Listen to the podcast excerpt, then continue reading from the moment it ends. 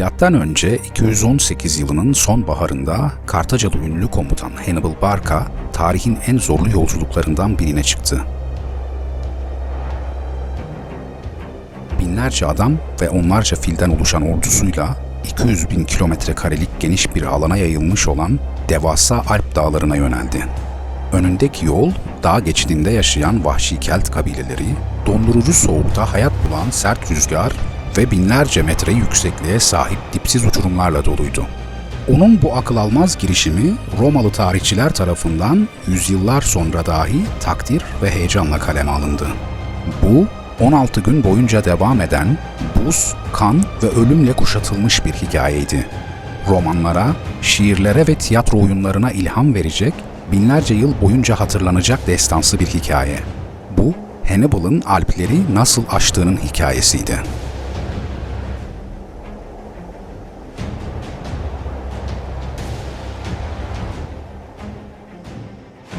Milattan önce 3. yüzyıl antik dünyanın en büyük çatışmalarından birine sahne oldu.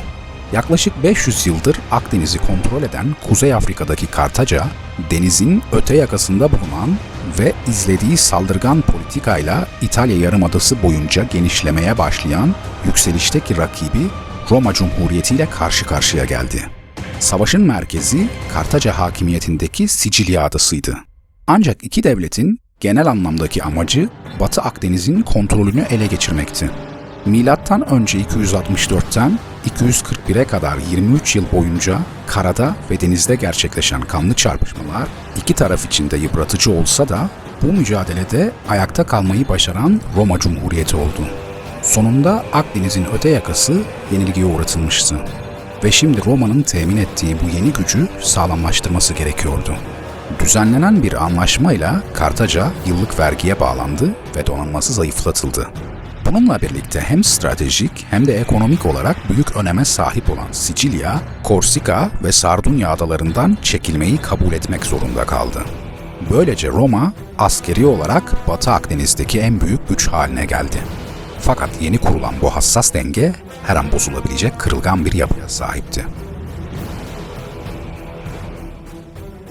Kartaca, donanmasını büyük oranda kaybetmiş olsa da Akdeniz'in en cazip limanlarına sahip olmaya devam ediyordu. Roma'nın talep ettiği yıllık vergi, hinterlandı geniş limanların sağladığı ekonomik güç sayesinde kolayca ödenebilecek bir miktardı. Ayrıca Kartaca'da yenilgiyi bir türlü kabul etmeyen vatansever gruplar Roma'ya karşı yeni bir sefer hazırlığına başlamışlardı. Bunların içinde en bilineni 1. Pön Savaşı'nın yetenekli komutanlarından biri olan Hamilkar Barka'ydı ve Sicilya'da kaybedilenlerin İspanya'da kazanılacak yeni topraklarla telafi edilebileceğini düşünüyordu. Bu nedenle Kartaca Meclisi'nde kendisine yapılan muhalefete aldırış etmeden M.Ö. 238 yılında ordusuyla birlikte Cebeli Tarık Boğazı'nı geçerek İspanya'yı işgale başladı.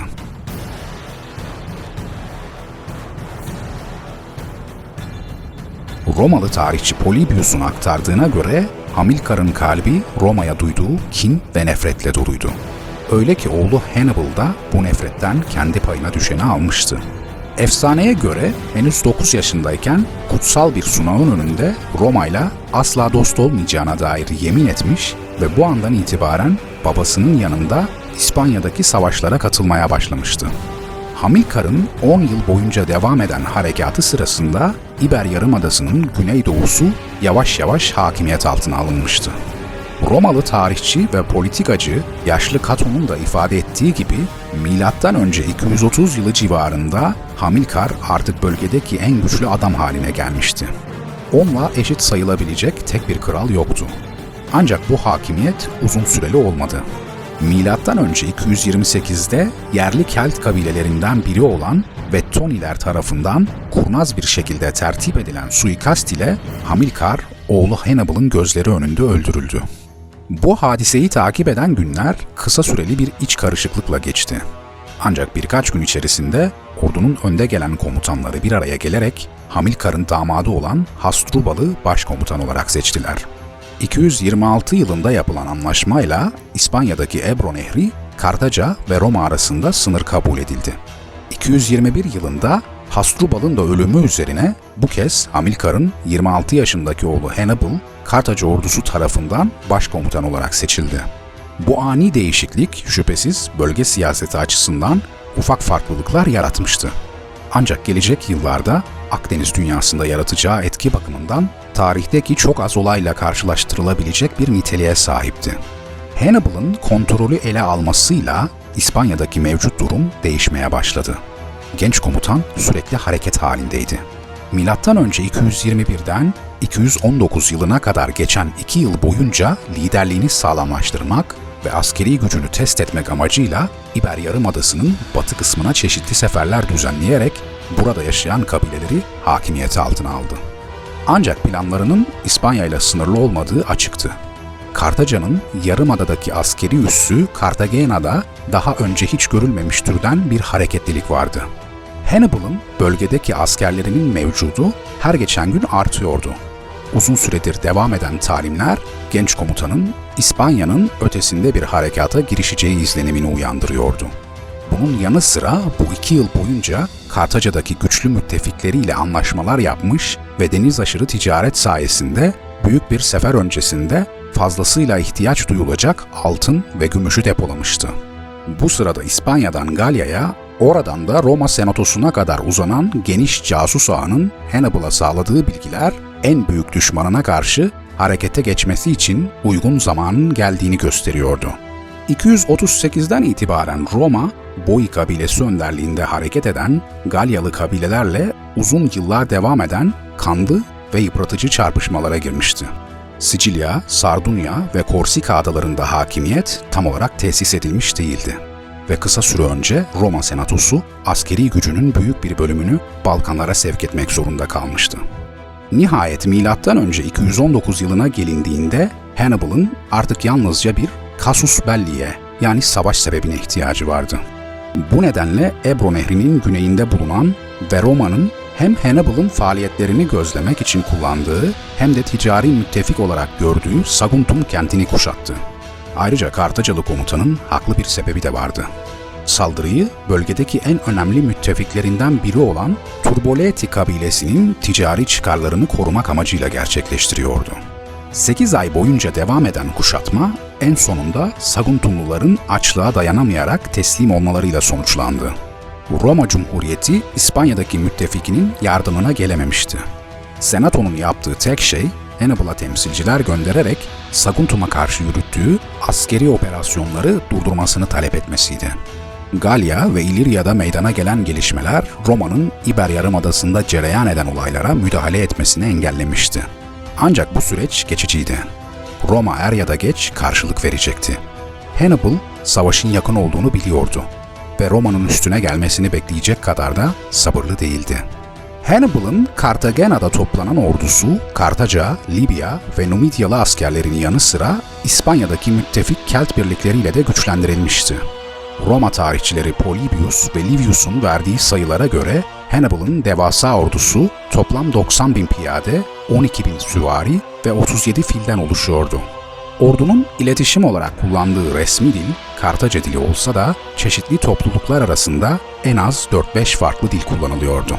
Askeri harekat Hannibal'ın ordusuyla birlikte Roma ile Kartaca arasında sınır kabul edilen Ebro Nehri'ni geçmesiyle başladı. Buradan kuzeydeki Pirenelere kadar uzanan yol boyunca Hannibal'ın ordusu bölgede yaşayan Ilergetes, Bargusi, Airenosi ve Andosini kabilelerinin saldırısına uğradı. Polybius, Hannibal'ın burada gerçekleşen çarpışmalar esnasında çok miktarda asker kaybettiğini yazar.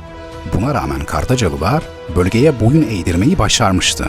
Hannibal, generallerinden Hanno'yu bölge sorumlusu olarak atayıp kardeşi Hasdrubal'ı da yaklaşık 10 bin askerle İspanya'yı koruması için ardında bıraktıktan sonra Pertus geçidini kullanarak M.Ö. 218 yazında İspanya'nın kuzeyinde yer alan Pirene Dağları'nı aştı. Yolculuğun Pirenelerden Ron Nehri'ne kadar geçen bölümü daha sakindi. Hannibal, Kartagena'da depoladığı yüklü miktardaki altın ve gümüşü şimdi etkili bir biçimde kullanıyordu. Bölgedeki Kelt kabilelerinin birçoğu eşi benzeri görülmemiş hediyelerle hoşnut tutulmaya çalışılıyordu. Zira Hannibal artık beklenmedik bir saldırıyla asker kaybetmek istemiyordu. kaybettiği ya da ardında bırakmak zorunda kaldığı birlikler hesaba katılınca bu aşamada ordusunun toplam mevcudu yaklaşık olarak 70 bin civarındaydı. Bu sırada 218 yılı Roma konsüllerinden biri olan Cornelius Scipio, alelacele oluşturduğu bir filoyla İspanya'ya doğru yola çıkmıştı. Amacı Ebro nehrini geçmeden önce Hannibal'ı durdurmaktı. Fakat yaz sonuna doğru aldığı istihbarat Kartaca ordusunun Ebro nehrini çoktan geçtiği yönündeydi. Artık Scipio'nun antik dünyanın en büyük askeri harekatlarından biri olan bu sefere müdahale edebilmesi için tek bir şansı kalmıştı. Bu yüzden Ron nehrine Hannibal'dan önce ulaşmalıydı. Hannibal'ın önünde izleyebileceği iki ayrı rota vardı. Bunların ilki günümüz Fransa'sının güneyinde yer alan Marsilya ve Nice şehirleri üzerinden Kuzey İtalya'ya ulaşan sahil şeridindeki yoldu. Diğeri ise rüzgar, buz ve soğukla kuşatılmış kuzeydeki Alp dağları geçidiydi. Scipio, Hannibal'ın daha güvenli olan güney yolunu tercih edeceğini düşünüyordu. Ancak Hannibal'ın yöntemleri Scipio gibi başarılı bir asker için bile fazlasıyla sıra dışıydı. Zira Hannibal, Roma Cumhuriyeti'nin müttefikleriyle dolu ve yol boyunca iyi teçhiz edilmiş ordularla karşılaşmak zorunda kalacağı güney yoluna girmeyi aklından dahi geçirmemişti. En nihayetinde Kartaca ordusu Ron nehrini geçmek için kamp kuracağı alana ulaştığında Romalıların beklediğinden kilometrelerce uzakta bulunuyordu. Hannibal, Scipio ile girdiği istihbarat savaşını kazanmıştı. Fakat şimdi çözmesi gereken başka sorunlarla yüzleşmek zorundaydı. Öncelikle Ron nehrini aşmak için çok sayıda kayık ve sala ihtiyaç vardı. Bölgedeki Kelt kabilesi, Volcae'nin şefiyle iletişime geçilerek kabilenin elinde bulunan tüm sallar satın alınmıştı. Yine de Hannibal'ın devasa ordusunu kısa bir sürede karşıya geçirmesi için daha fazlasına ihtiyacı olacaktı. Bu nedenle bölgedeki diğer kabilelere çeşitli hediyeler ve yüklü miktarda gümüş göndererek gereken yardımın temin edilmesini sağladı. Böylece birkaç gün içerisinde bütün bir orduyu karşı kıyıya geçirecek salların yapımı neredeyse tamamlanmıştı. Ancak sorunların ardı arkası kesilmiyordu. Nehrin karşı kıyısında yaşayan Volcae kabilesi mensupları Hannibal'ın geçişini engellemek için Ron Nehri'nin doğusunda kamp kurmuşlardı. Bu yeni durum şüphesiz Hannibal'ın karşı kıyıya ulaşmasını oldukça zorlaştıracak ve büyük bir ihtimalle ona çok sayıda askere mal olacaktı. Artık Hannibal'ın askeri meziyetlerini kullanmasının zamanı gelmişti. Ron Nehri'nin kıyısında geçirdiği üçüncü günün sabahında en hızlı piyadeleri ve Numidyalı suvarilerinden bir kısmını generallerinden Hanno idaresinde Kelt rehberlerle birlikte kuzeye gönderdi. Bu grup nehrin sığ bir yerinden gizlice karşıya geçerek Volcae kabilesinin kurduğu kampı arkadan kuşattı. Nihayet 5. gecenin sonunda Hannibal nehri geçmeye başladığında Hanno'nun idaresindeki birlikler de Volcae kampına amansız bir saldırı başlattı. Keltler neye uğradıklarını anlayana kadar kampları adeta bir alev çemberine dönüşmüştü. Bir anda nehirden gelen Hannibal ve arkalarından dolaşan Hanno'nun kuvvetlerinin arasında kalmak onları kısa süre içinde paniğe sürükledi. Çok geçmeden hayatta kalanların birçoğu kendisini dehşete kapılmış bir vaziyette gizlenmek amacıyla civardaki ormanlardan birine doğru kaçarken bulmuştu. Bu yenilgi bölgedeki diğer kabileler için örnek teşkil etmişti. Hannibal'ın ordusu Ron nehrini geçtiği iki gün boyunca Keltler tarafından bir daha rahatsız edilmedi. Ancak artık tehlikenin niteliği değişmeye başlamıştı. Önlerinde 200 bin kilometre karelik bir alana yayılmış, aşmaları gereken devasa bir dağ silsilesi yükseliyordu. Yolculuğun bundan sonraki aşamasında Kartaca ordusu Alp dağları geçidinde yaşayan vahşi kabilelerin yanı sıra giderek artan soğukla da mücadele etmek zorundaydı. Ron nehrini geçtikten sonraki birkaç gün boyunca Hannibal, Keltler tarafından pek rahatsız edilmedi. Bu güvenli geçişte Kartacalı komutanın civardaki kabilelere armağan olarak gümüş dağıtması ve onlardan erzak satın alması oldukça etkili olmuştu. Özellikle Isera Ovası'nda yerleşmiş olan Alobroges kabilesinin şefi, kardeşiyle yaşadığı bir anlaşmazlığı çözen Hannibal'a bol miktarda erzak temin etmiş ve bu kabilenin üyelerinden bir kısmı Alp Dağları geçidinin girişinde yer alan ikiz kayalıklara kadar Kartaca ordusuna rehberlik etmişti. Ancak Alobroges kabilesinin yerlileri tamamıyla Isera Ovası'nda yerleşmiş değillerdi. Bunların bir kısmı uzun bir süredir Alplerdeki dağ geçidinde yaşıyordu ve ovalarda yaşayan soydaşları kadar dostane bir tutuma sahip değillerdi. Hannibal, ordusuyla geçide girdikten kısa bir süre sonra Allobroges kabilesinin şiddetli saldırısına maruz kaldı. Aslında Kartacalı komutan böyle bir saldırıyı er ya da geç bekliyordu. Zira ordusundaki yük hayvanları ve bol miktardaki erzak dağlarda yaşayan kabileler için adeta altın değerindeydi. Nitekim Alobrogeslerin sistematik bir şekilde saldırıya geçtikleri bölüm de süvariler tarafından çevrelenmiş olan erzak hattıydı. İlk saldırı oldukça yoğun olmasına rağmen Hannibal kısa süre içerisinde yerlileri püskürtmeyi başardı. Fakat hayvanların birçoğu korkarak etrafa dağılmış, yerliler de bunların bir kısmını çalarak uzaklaşmıştı. Hannibal'ın ordusu yaklaşık bir gün boyunca hayvanları geri toplamak için burada kamp kurmak zorunda kaldı.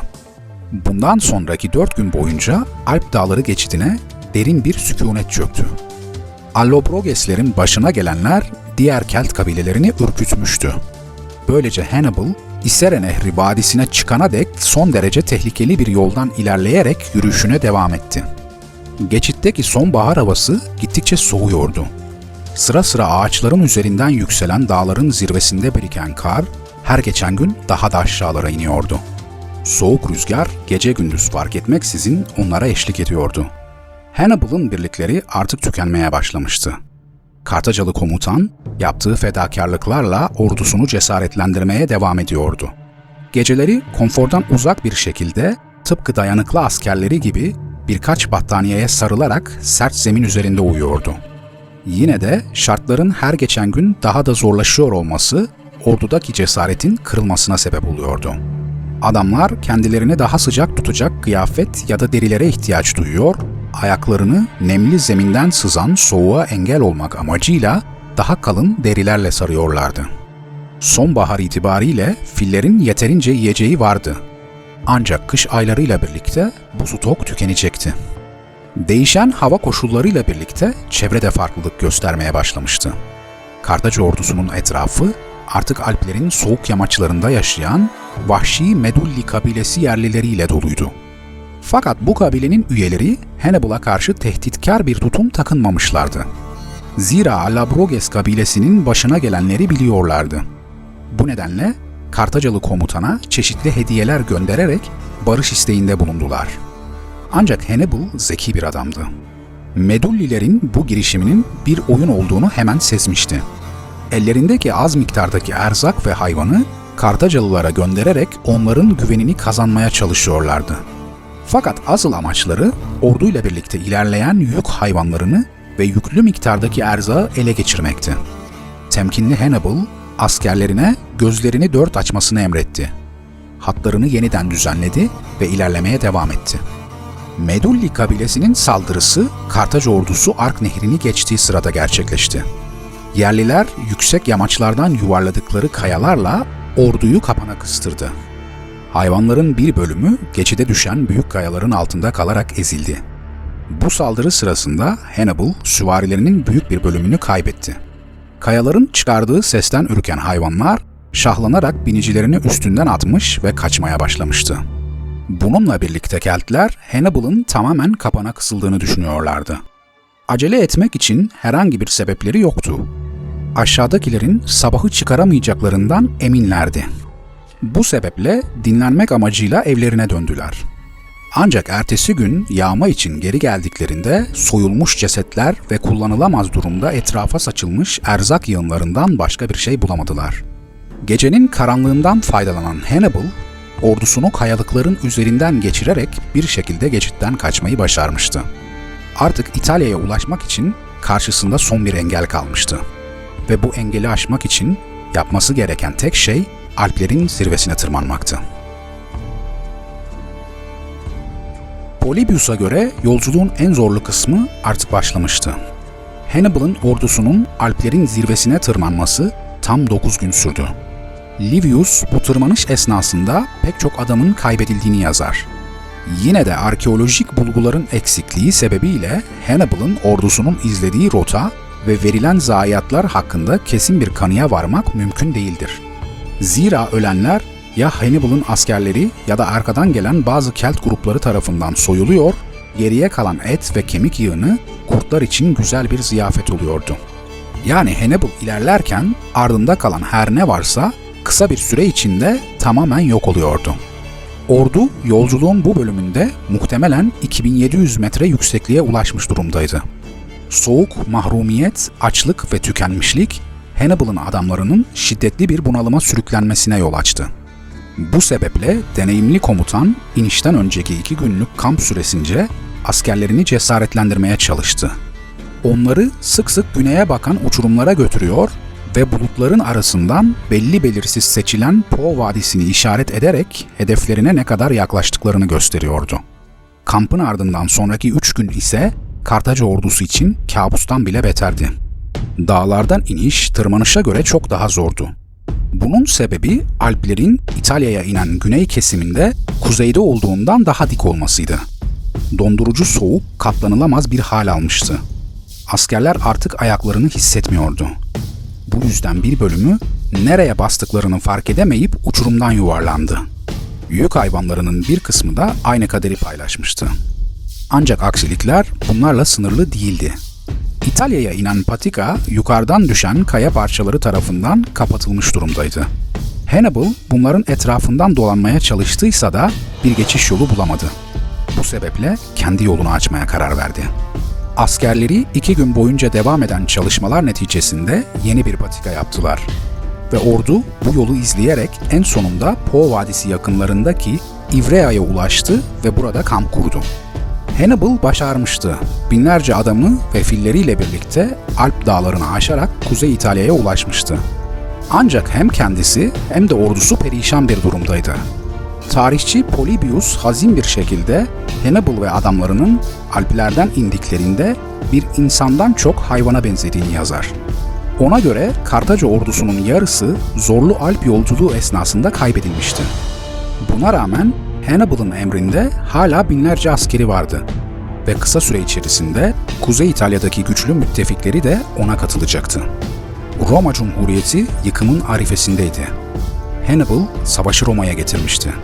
Çok geçmeden antik dünyanın iki süper gücü kozlarını İtalya Yarımadası'nda paylaşacaktı. Ancak bu başka bir videonun konusu.